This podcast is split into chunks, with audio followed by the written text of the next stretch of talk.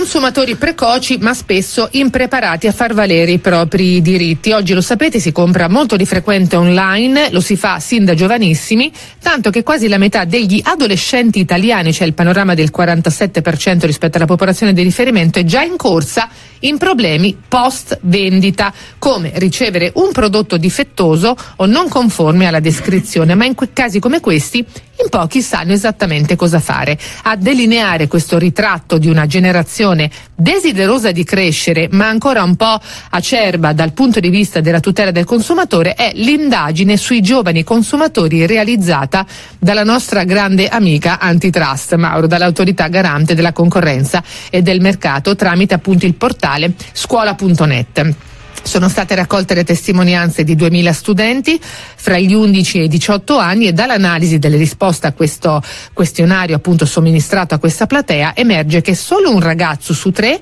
si dichiara afferrato sull'unico strumento che lo può tutelare davvero, ossia il codice del consumo, per cui quasi tutti chiedono di saperne di più, quindi anche questo appartiene un po' all'universo mondo dell'educazione finanziaria che spesso, lo diciamo con Mauro, non è solamente educazione ai prodotti finanziari ma anche educazione al consumo, allo es- spendere. Esattamente,